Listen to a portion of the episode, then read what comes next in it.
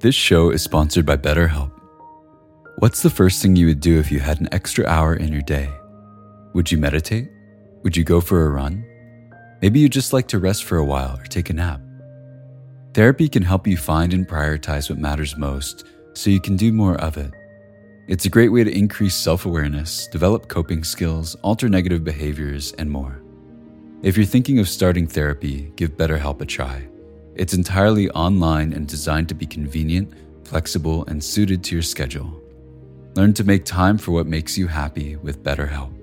Visit betterhelp.com slash insighthour today to get 10% off your first month. That's betterhelp, H-E-L-P dot com slash insighthour.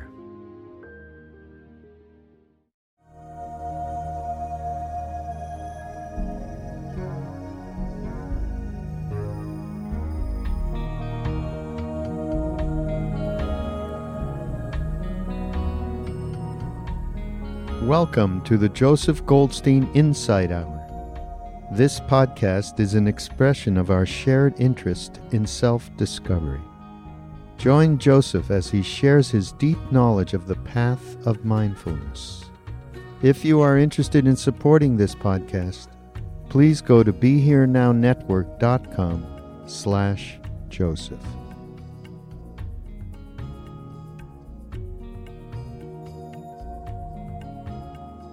Meditation as being the heart of the path of awakening. And in many ways, it is. It's through the cultivation of mindfulness and concentration and equanimity and all the qualities that we've been cultivating that makes possible the wisdom that actually liberates the mind. It's important to remember that the Buddha's teaching of liberation, of enlightenment, of awakening, is much more inclusive of life experience than just sitting in a meditation hall. You know, our life is our practice. And we really see this unmistakably when we consider and uh, investigate the Noble Eightfold Path.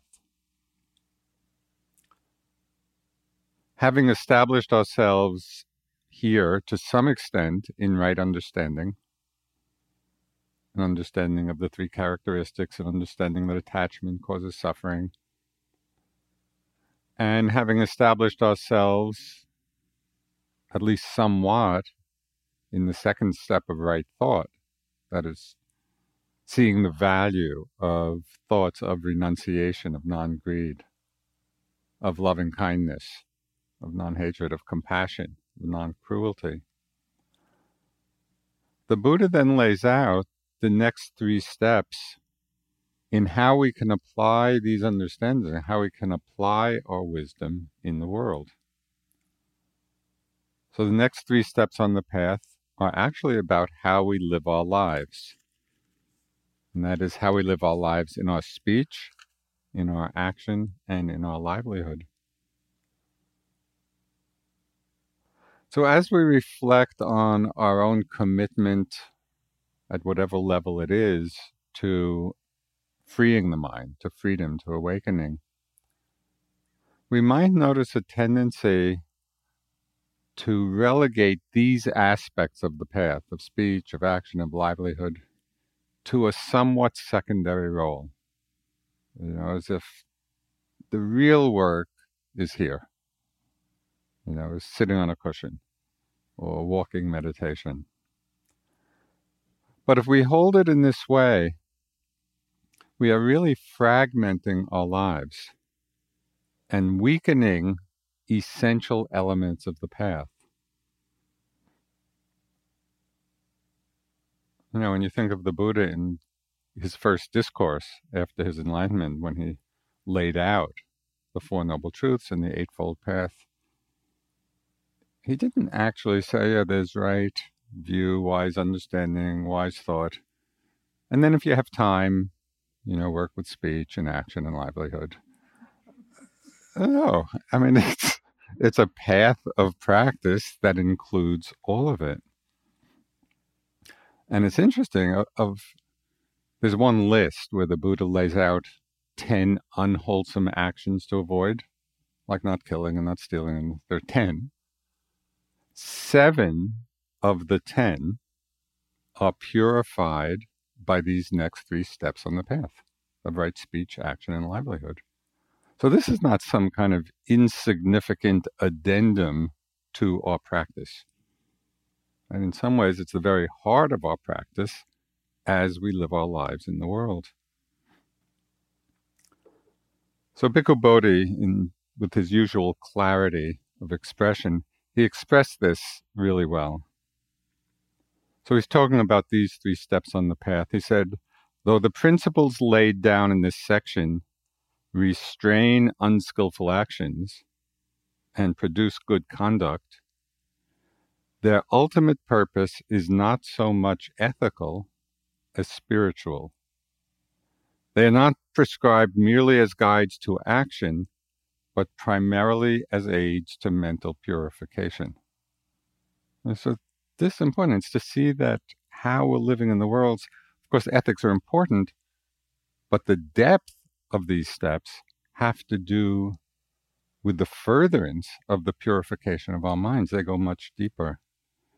As a necessary measure for human well being, ethics, ethics has its own justification in the Buddha's teachings, and its importance cannot be underrated. But in the special context of the Noble Eightfold Path, ethical principles are subordinate to the path's governing goal final deliverance from suffering.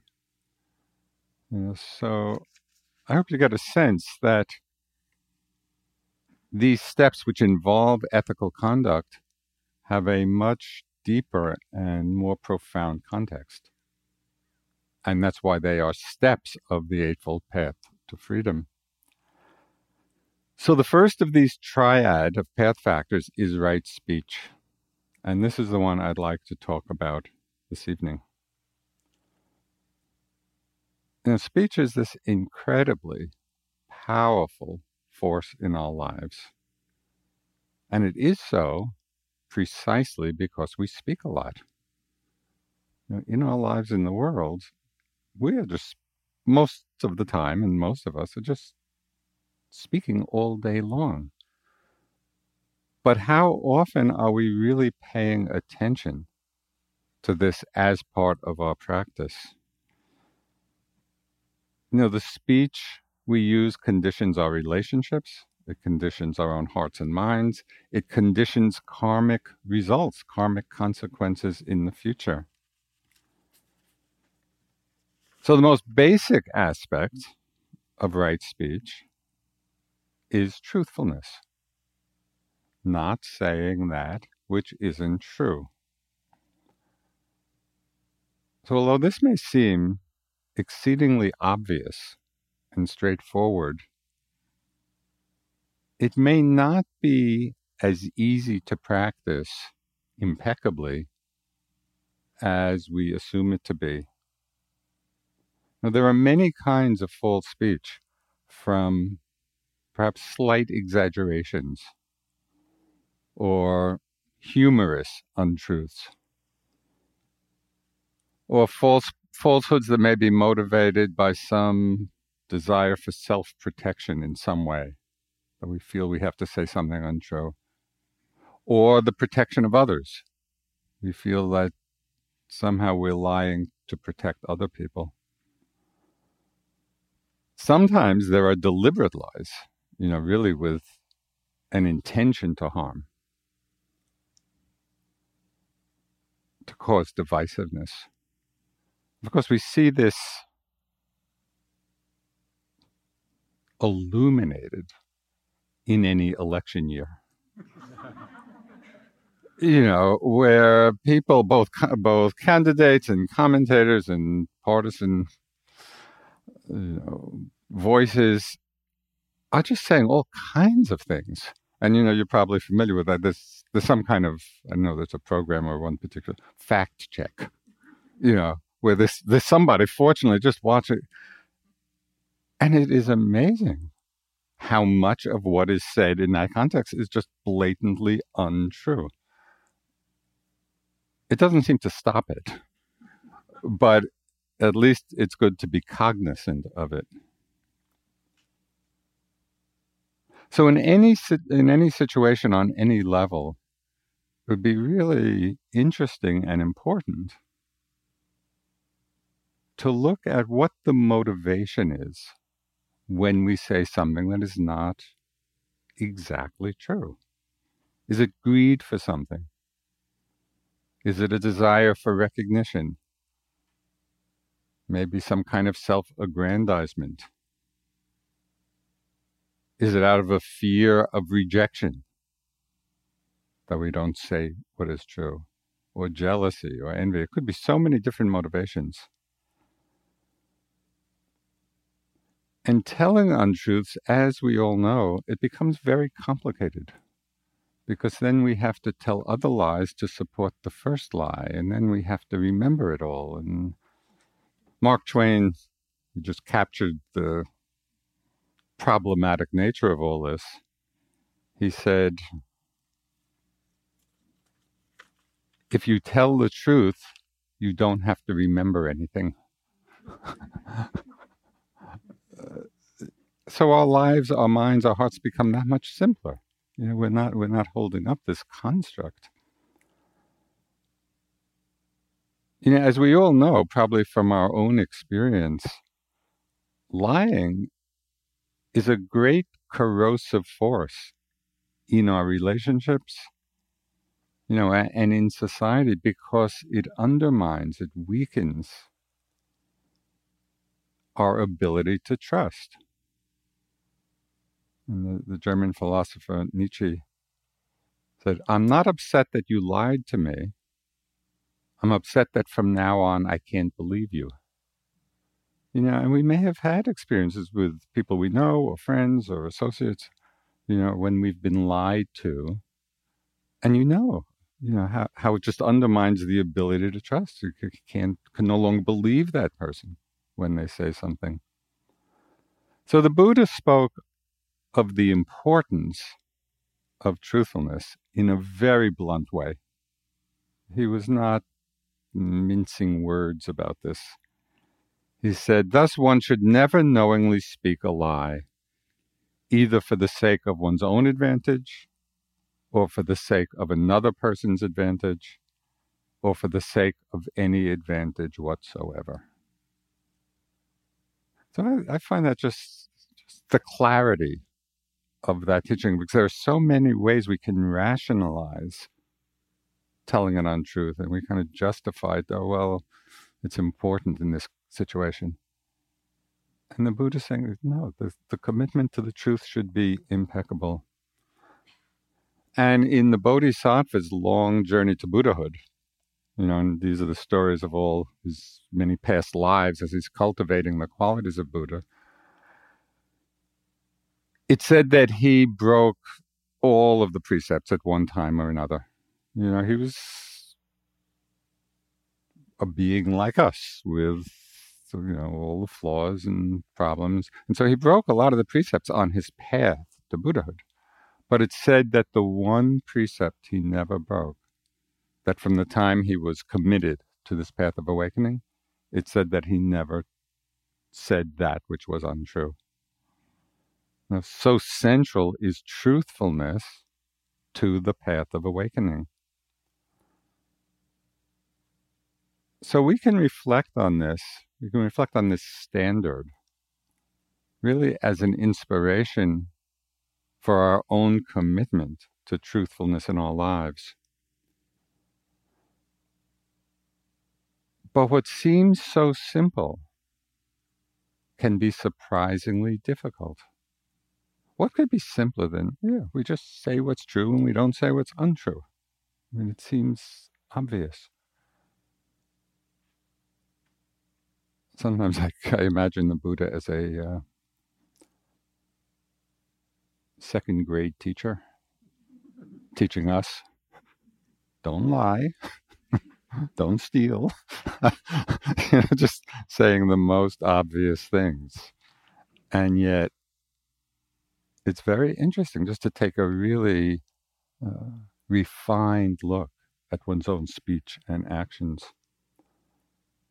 Sometimes lies just seem to tumble out before before we're even quite aware. There was at the end of the three month course.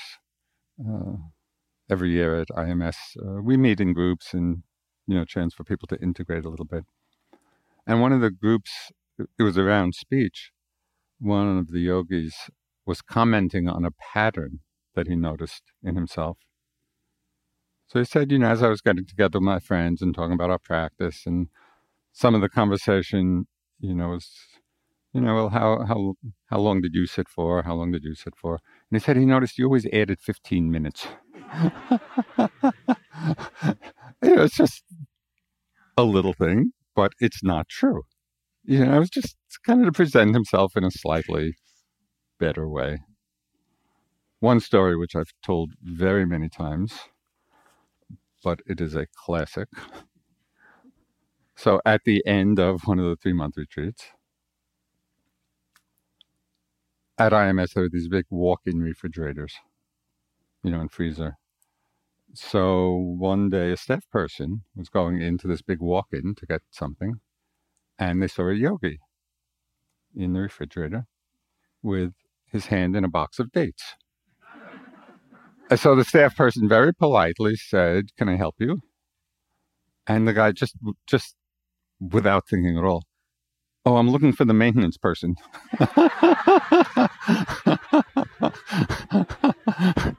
in a box of dates.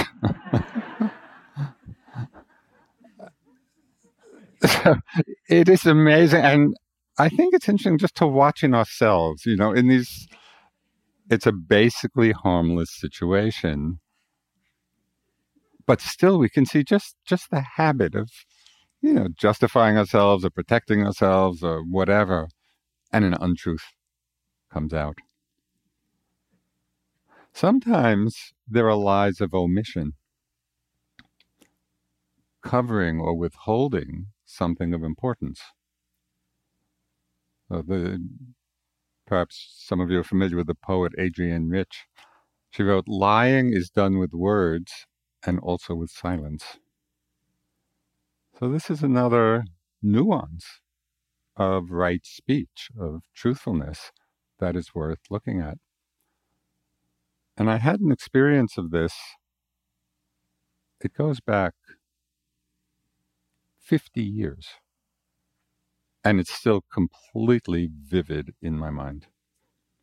I had finished my time in the Peace Corps and I was traveling back to the States. I had stopped on the way home. I'd been stationed in Bangkok. So I stopped in India and Nepal, you know, just traveling back home. And in Nepal, there's a day hike up to a place called Nagarkot, uh, from which you can see Mount Everest.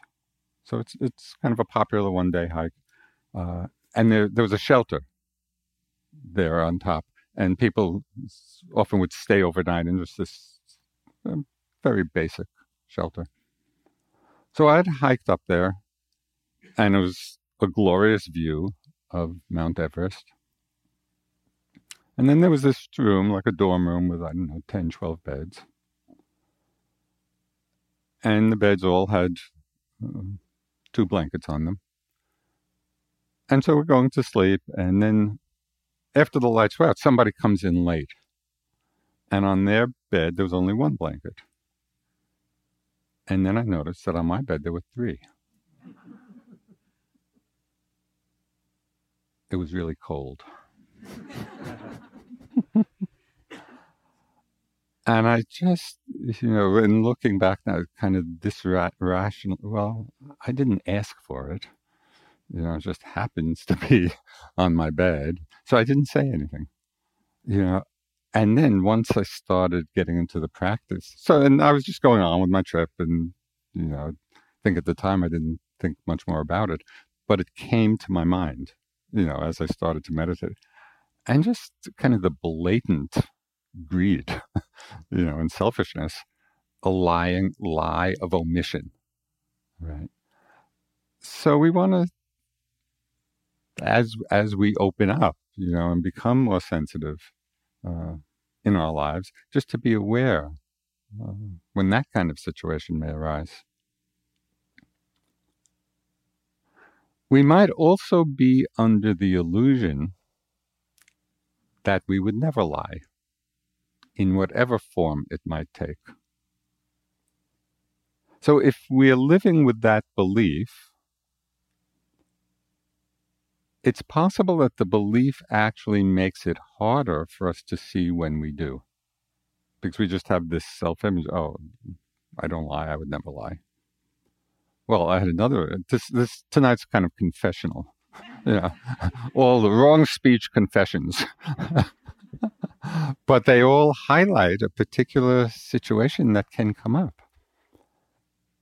I had one really powerful, painful, but ultimately freeing experience with seeing what my mind could do. So this was the first course with U Pandita. This was in 1984. A very intensive course. You know, we were just sleeping four hours a night, practicing very rigorously he's a very demanding teacher. So it was, it was stressful. It was, it was not easeful. Um, and I had some idea of where my practice was at. You know, I'd already been practicing and teaching for some time. And I thought I had a pretty good understanding of the map of how things unfold. So I had this notion of where my practice was at. So in the interview, I was just kind of slanting the report according to this view that I had of where my practice was at. So in one particular interview, I go in and I'm reporting on my experience, you know, with this, this little slant. And after the report, he just said one thing to me. He said, That's not true. Even now, my heart starts to uh, I was devastated because it was true what he said. so, I mean, here, here, you know, I am in this completely vulnerable situation to begin with, with a teacher I had this tremendous respect for,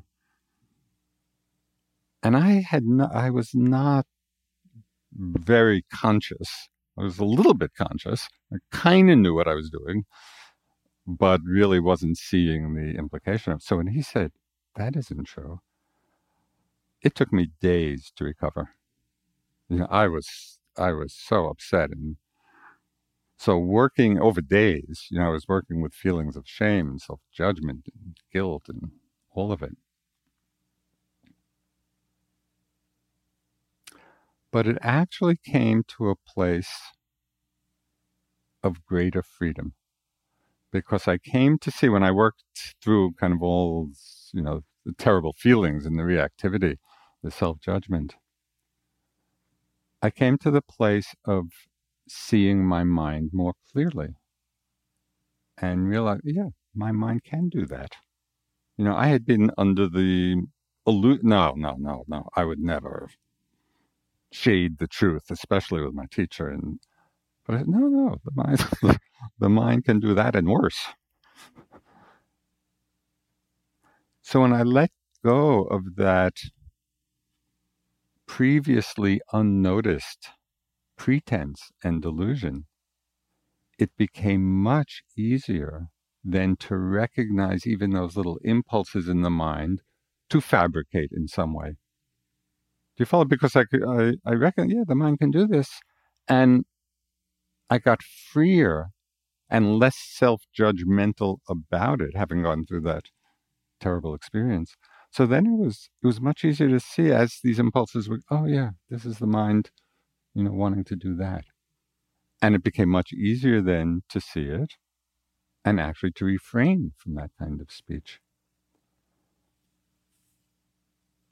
So it's often in the most painful situations and experience that we actually learn the most. You know, we really see where we've been caught in some way and the possibility of not getting caught. Sometimes it takes tremendous courage to practice speaking only what is true. So, one inspiring example of this oh, for me was reading a book called Life and Death in Shanghai. I know that any of you read it. It's quite a few years old now, by a Chinese woman, Nien Cheng. She lived in China with her husband. Her husband had been sort of a big executive in one of the multinationals that had been in China.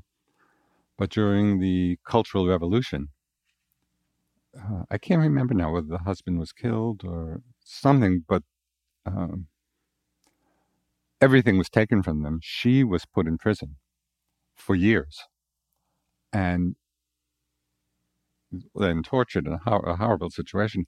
And they wanted her con- to confess to being in some kind of conspiracy with the then premier of China, Chou Enlai. I don't know how many of you remember Chinese history. Anyway, he was he was a very important person, but the the Cultural Revolution faction wanted to bring this person down. So they wanted her to confess. And the, the book is the story of her being in prison under these terrible conditions and being unwilling to tell a lie. And they were they were really tormenting her. But she was so committed to truthfulness. And after a certain number of years, they let her out and she ended up living in uh, DC. But to, to read her account, you know, of just the integrity of even in situations that are horrible, to be so committed to the truth. And who knows what the consequences would have been in China and for the rest of the world. That could have been a pivotal shift in, in one way or another. So sometimes it really does require tremendous uh, courage, this commitment to the truth.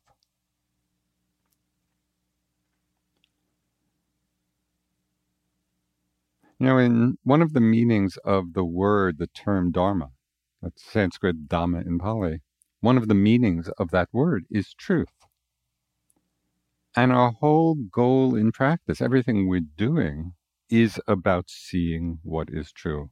That's what practicing the Dharma means.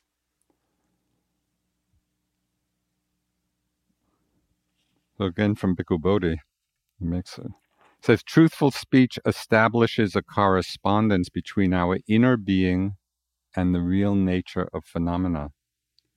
Thus, much more than an ethical principle, devotion to truthful speech is a matter of taking our stand on reality rather than illusion.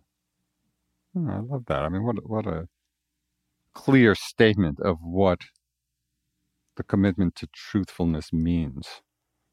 It's taking a stand on reality rather than on illusion. The Buddha uh, emphasized the overriding importance of this, and this is why I'm going on at a little bit of length about this. The Buddha emphasized this so strongly in, in one conversation with his son Rahula, who was then a novice, a novice monk. The Buddha pointed to a bowl with just a little bit of water at the bottom, and he said to his son, So little is the spiritual achievement of one who is not afraid to tell a deliberate lie. Therefore, one should not tell a deliberate lie even in jest.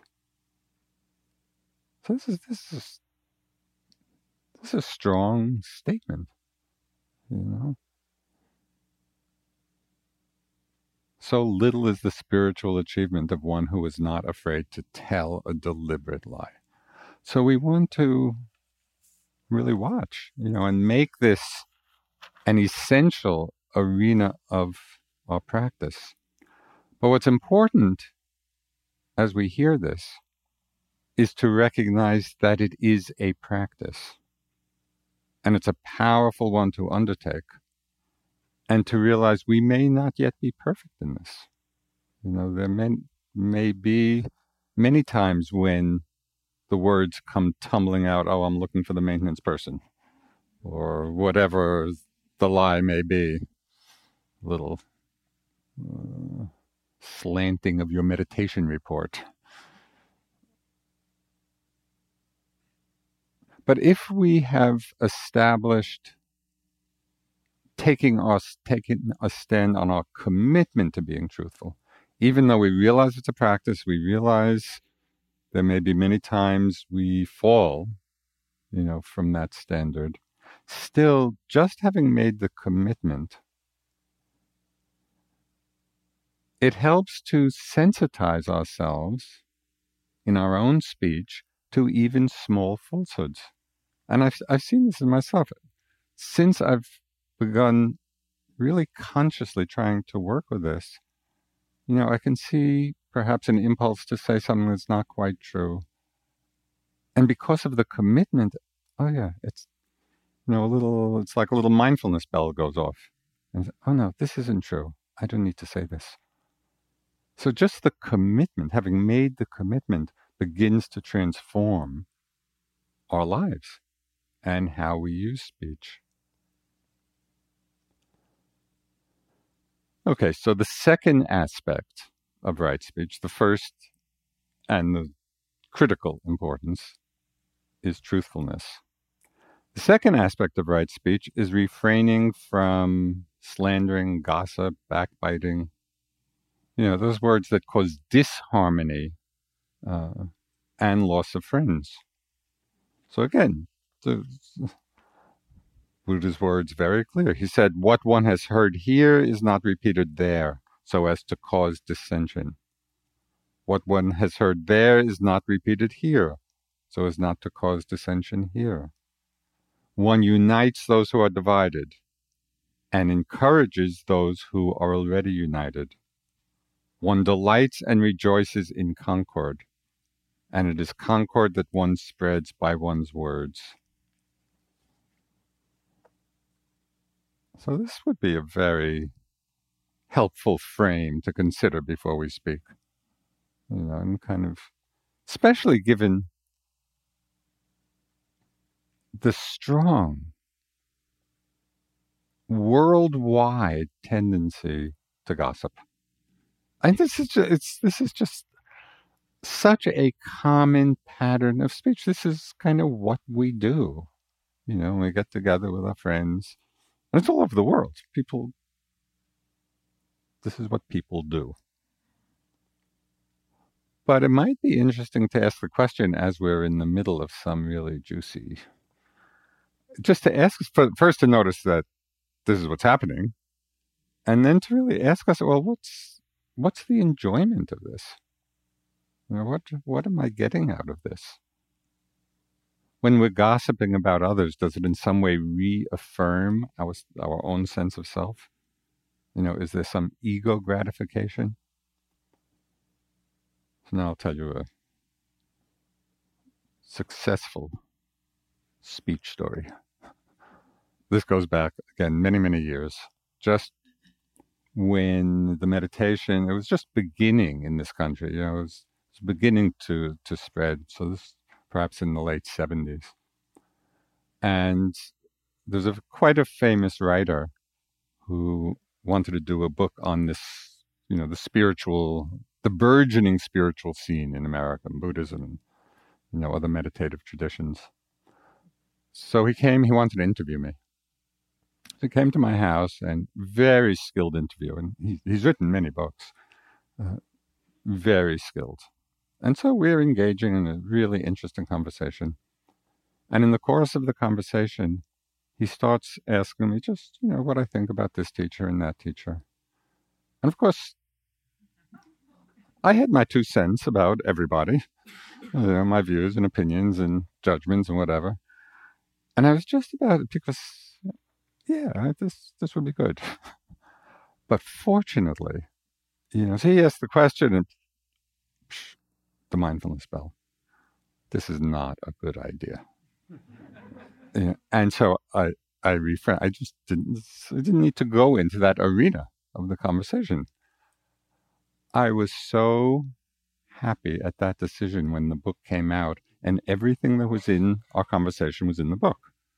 And if I had just spilled out all my opinions and judgments, and it all would have been in the book. And I really, it would not have been good. So I just, uh, I just appreciate the power and the gift of mindfulness. You know, if we can really be watching, monitoring. So when I first, my first introduction to Buddhism, when I was in the Peace Corps in Thailand, just had finished college and um, off to teach. I was teaching English in Bangkok. It was my first introduction to Buddhism. I was really quite excited by it all and, and a tremendous interest. And I was reading about the Eightfold Path and, you know, right conduct, uh, and I had no background at all in this. So it was all kind of new and fresh and exciting. And I read, you know, little uh, pieces about right speech. So I made an experiment. And for some period of time, and it was extended, I can't remember exactly, but maybe a couple of months, I decided not to speak to someone about someone else. So in other words, not gossip. You know, I, if they weren't there, I wasn't going to speak about them. About 90% of my speech was eliminated. it was astounding to see how much of what I was saying was that kind of speech. You know? And it wasn't it wasn't that it was particularly malicious or anything like that, but it was just it was just gossip. You know.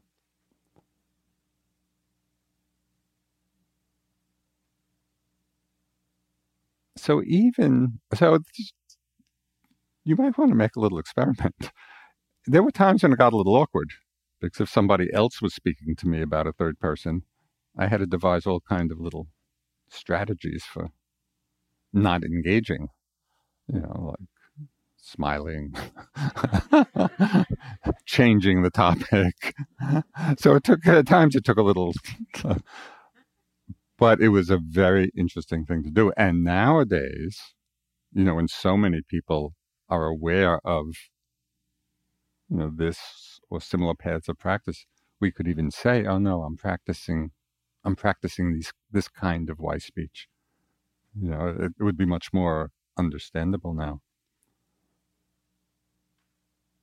But even if we loosen the parameters a little bit, you know, and we say, okay, we may be speaking about a third person, but we're going to really watch what we say. Is it to divide or is it to unite? So just that, that would be, that would be a great frame. And then to watch our motivation. Know, if the intention is kind of to, to divide people, what's behind that? What's motivating us? Or is the motivation really to help people who may be divided to help bring them together? That would be a much more skillful use of our speech. On another level, our speech may be a kind of gossip about ourselves. And this is another interesting pattern to observe. It's a form of what in Pali is called mana, M A N A, and that's translated usually as conceit. But as a defilement of the mind, it's basically that sense of I am. It's the I am sense. And it's not uprooted till one is an arhat. So this particular tendency goes very, very deep. It has deep roots in the mind. Even when we understand the selfless nature of it all, the habit pattern of I am, of mana, is still there. So when we're speaking, we might look is our tendency to always be self referential? You know, to be over and over again bringing the conversation back to ourselves. That's kind of a gossip about ourselves. You know, it's a form of mana. Or we might have the opposite conditioning. Rather than taking center stage, we may be obsessively staying behind the scenes, never giving voice, you know, to our views, to our opinions, to our thoughts. Speech is such a powerful mirror of our minds. When we're paying attention to our speech and what kind of speech, it is like reflecting back. If we're paying attention, it is reflecting back to us what's going on in our minds. And so we can learn a tremendous amount.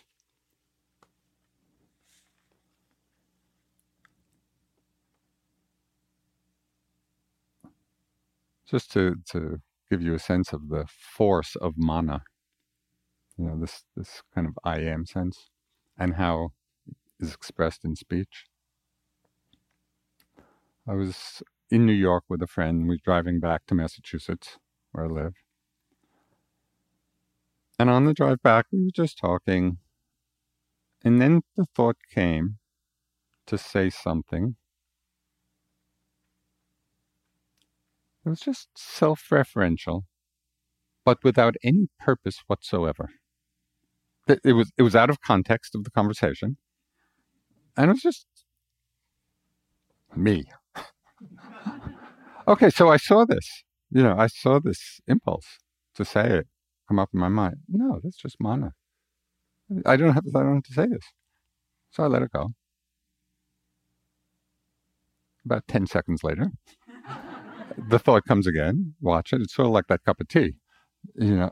So I, I watched it, you know, maybe 10 times, 15 times, 20 times. then it came out. and, it was, and I was, uh, at this time, I was really amused. I was just watching my mind, and it amused me just how strong it was like. It was like being pregnant with mana, you know, and just had to give birth. So these patterns will be there. You know, we're not yet fully enlightened. These old habit patterns are going to express themselves. But can we begin to watch? Can we begin to see what's going on and maybe at times refrain.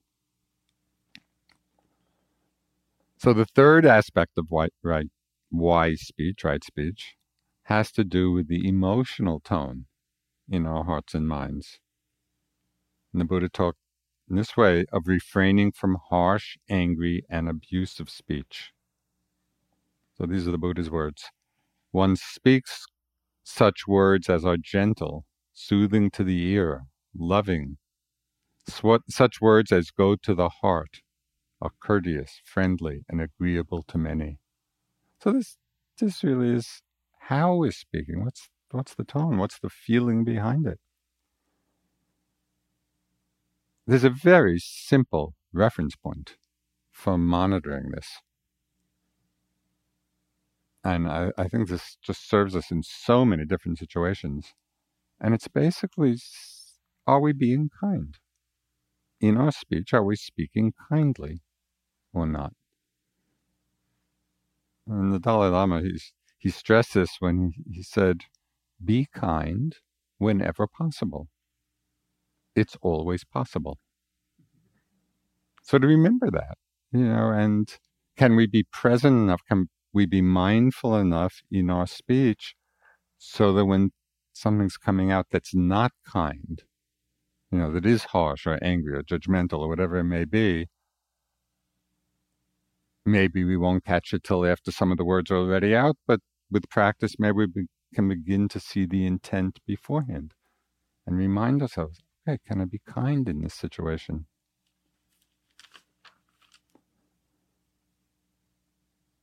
It's really important to be aware of the energy behind our words. Because how do we feel when we're on the receiving end of angry energy? You know, it, it doesn't feel good. And what do most of us do?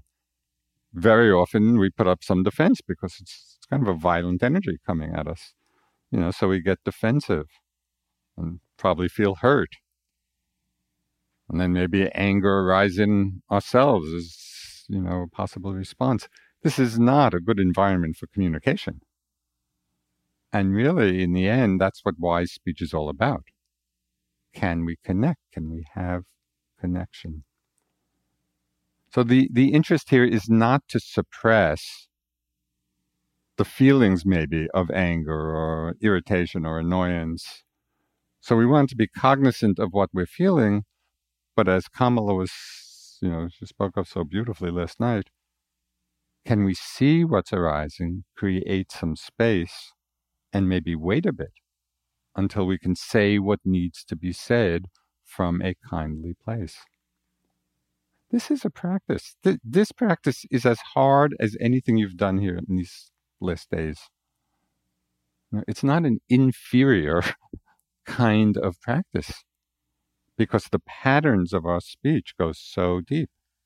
You know, we're tremendously habituated so we need to be really mindful.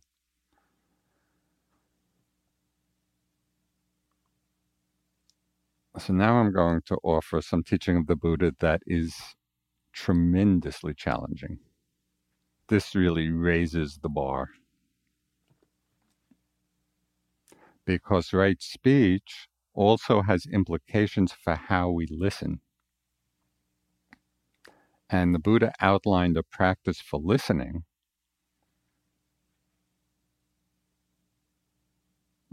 that will be very challenging. Okay, ready?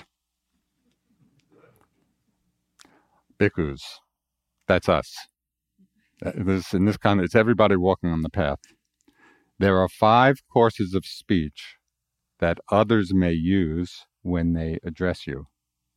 Right? So this is listening. This is speech coming to us. Their speech may be timely or untimely, true or untrue, gentle or harsh, connected with good, connected with harm, spoken with a mind of loving kindness or with a mind of inner hate. Herein you should train yourself thus. Our minds will remain unaffected. We shall utter no unskilful words we shall abide compassionate for their welfare with a mind of loving kindness. Okay, so picture the scene.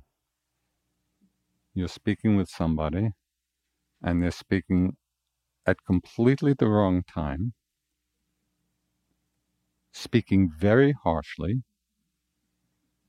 lying, mm-hmm. just saying what's untrue, wanting to harm you, filled with hate.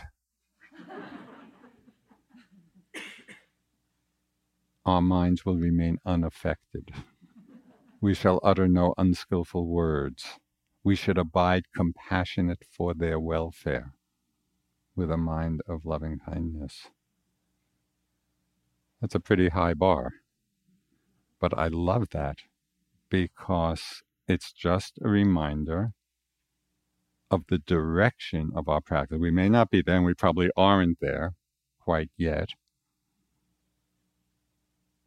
But there are very few people in the world that would even hold that as a value. You know, would see, oh yeah, this is this is really challenging and hard, but it's something to aspire to. And so when we're in those difficult conversations, maybe some of these words will come back to you and you'll remember, because when somebody is speaking in that kind of really unskillful way, I mean, usually we're just reacting, reactive to their behavior. If there's some presence of mind, it actually becomes possible to drop down a level and see the suffering in them that is the cause of that behavior. People at peace do not speak like that. Right? It's coming out of their own suffering. But normally we don't go to that level. You know, we're just reacting to the behavior. So this is just a reminder. There's another dimension, you know, as we relate to people, as we speak with people, as other speak, people speak with us. Do you see why this is this whole domain is as profound as anything that happens here? You know, sitting on the cushion. Okay, the last aspect of right speech is refraining from useless talk. And the Pali word for this is an example of onomatopoeia. you know, where the word sounds like what it is. So the Pali word for useless talk is sampapalapa.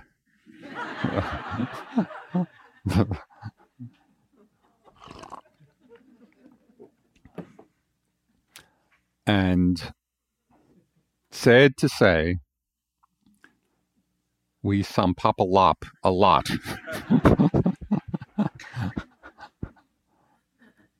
a lot of our speech is really useless.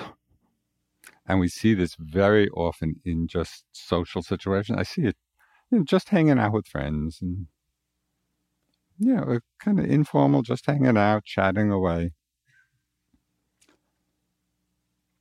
How often I see in myself the impulse just to add something to the conversation that is totally useless. It has no point at all. The only point, perhaps, is to announce, here I am. but the words themselves have no meaning. there is nothing meaningful being said at all. And it's very it's very enervating. You know, it's really an energy drain. So one of my favorite practices in these kind of situations is just just our daily life, ordinary interactions with people. And it happens a lot with friends, you know, where we're just kind of relaxing. I love it in those moments when I can see a little sampapalapa about to pop out and I'm aware of it and I no, I don't need to say this. It feels so I feel victorious. it's like one of life's little victories over Mara. You know, there's no, I don't need to do that. And it's amazing how energizing that is. It just, yeah, I'm just back in myself. Sometimes Sampapalapa has really bad consequences. And so there's one story which illustrates this, but it needs a, a historical setting because it was before 9 11. After 9 11, it would have been a whole different ball game. So before 9 11, this friend from New York uh, was going on a vacation in Bali. So, you know, he made a lot of plans for it. And so he goes out to the airport, gets on the plane, in the seat, and he had injured his hand. So he had, you know, like exercise balls and he was just exercising his hand. So the flight attendant comes by and says, Oh, what's that? And just without thinking and trying to be funny, plastique, you know, which is uh, detonating, you know, an explosive. So he was just trying to be funny, I guess. Within two minutes, they had the police on the plane. They escorted him off. They detained him it was a huge thing till he convinced them. He actually was a psychiatrist. yeah, I'm okay. The airline, I didn't figure out which airline it, the airline banned him for life. so finally, I mean, a couple of days later, uh, he finally managed, you know, got another flight and went. Of course, now he'd probably be in jail. So he's in Bali about to come back. He's sitting in the airport and sitting next to somebody, and he's just kind of talking and joking away. And he says, Hey, you know, you're sitting next to a terrorist? Fortunately, I mean, again, that was pre, you know, pre terrorist days as we know it now. So nothing happened from that. But even after he had been through, uh, you know, it's like that tendency is just so strong. We just, the words pop out completely useless. So, a very good question, which we can begin to incorporate into our lives, you know, in this kind of verbal communication before we speak, at least at times, is just to ask ourselves, is this useful? is it useful to say this? And we'll find, I think, much to our surprise, that very often it's not. And we can just stay at ease. Our mind become, our hearts become more peaceful. So the Buddha expressed it this way. He said, one speaks at the right time, in accordance with facts, speaks what is useful, speaks of the Dharma. Such a person's speech is like a treasure, uttered at the right moment, accompanied by reason, moderate and full of sense.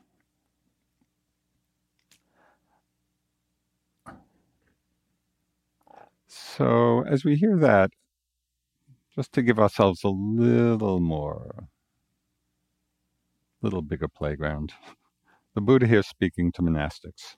So he's creating quite, quite a refined standard of speech, which would be worth, you know, practicing.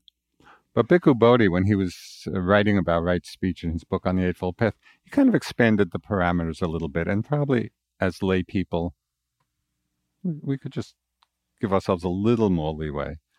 You know, as Bhikkhu Bodhi said, acknowledging that we have some need for affectionate small talk, you know, with family and friends, or just polite conversation, you know, with people we meet, or talk with connection at work.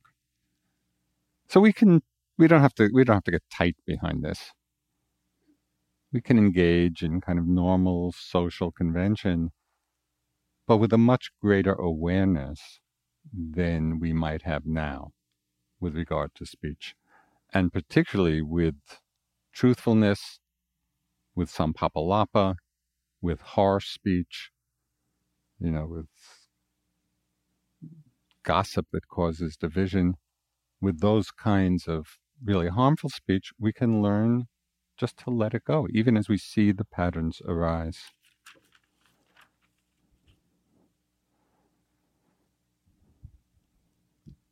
So it's not by accident that the Buddha made right speech just an essential element on the path.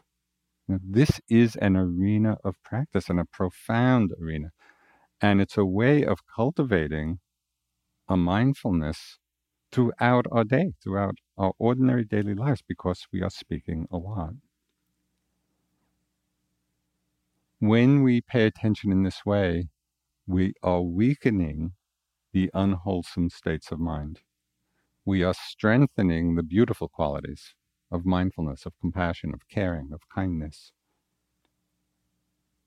And most importantly, our attention to our speech. It aligns us with what is true. And so our whole lives become a trajectory of Dharma practice. So I'd just like to close with a teaching from a Tibetan master, Dzigar Kongtrul. He said, The potential for realization is universal and present for all of us. True benefit will come from your own efforts and realization. For your efforts to bring benefit, you must take your life into your own hands and examine your mind and experience. From this point of view, nobody could be kinder to you than yourself. Nobody could have a greater effect on you or actually do more for you than yourself. The Buddha said, I have shown you the path of liberation. Now liberation depends on you. This is really true. If you don't take your life into your own hands, not even the Buddhas can make a difference. It's up to you. you know, and it is up to all of us. We need to do the work. The path is there, and the path is clear. And so it's just inspiring ourselves to continue walking.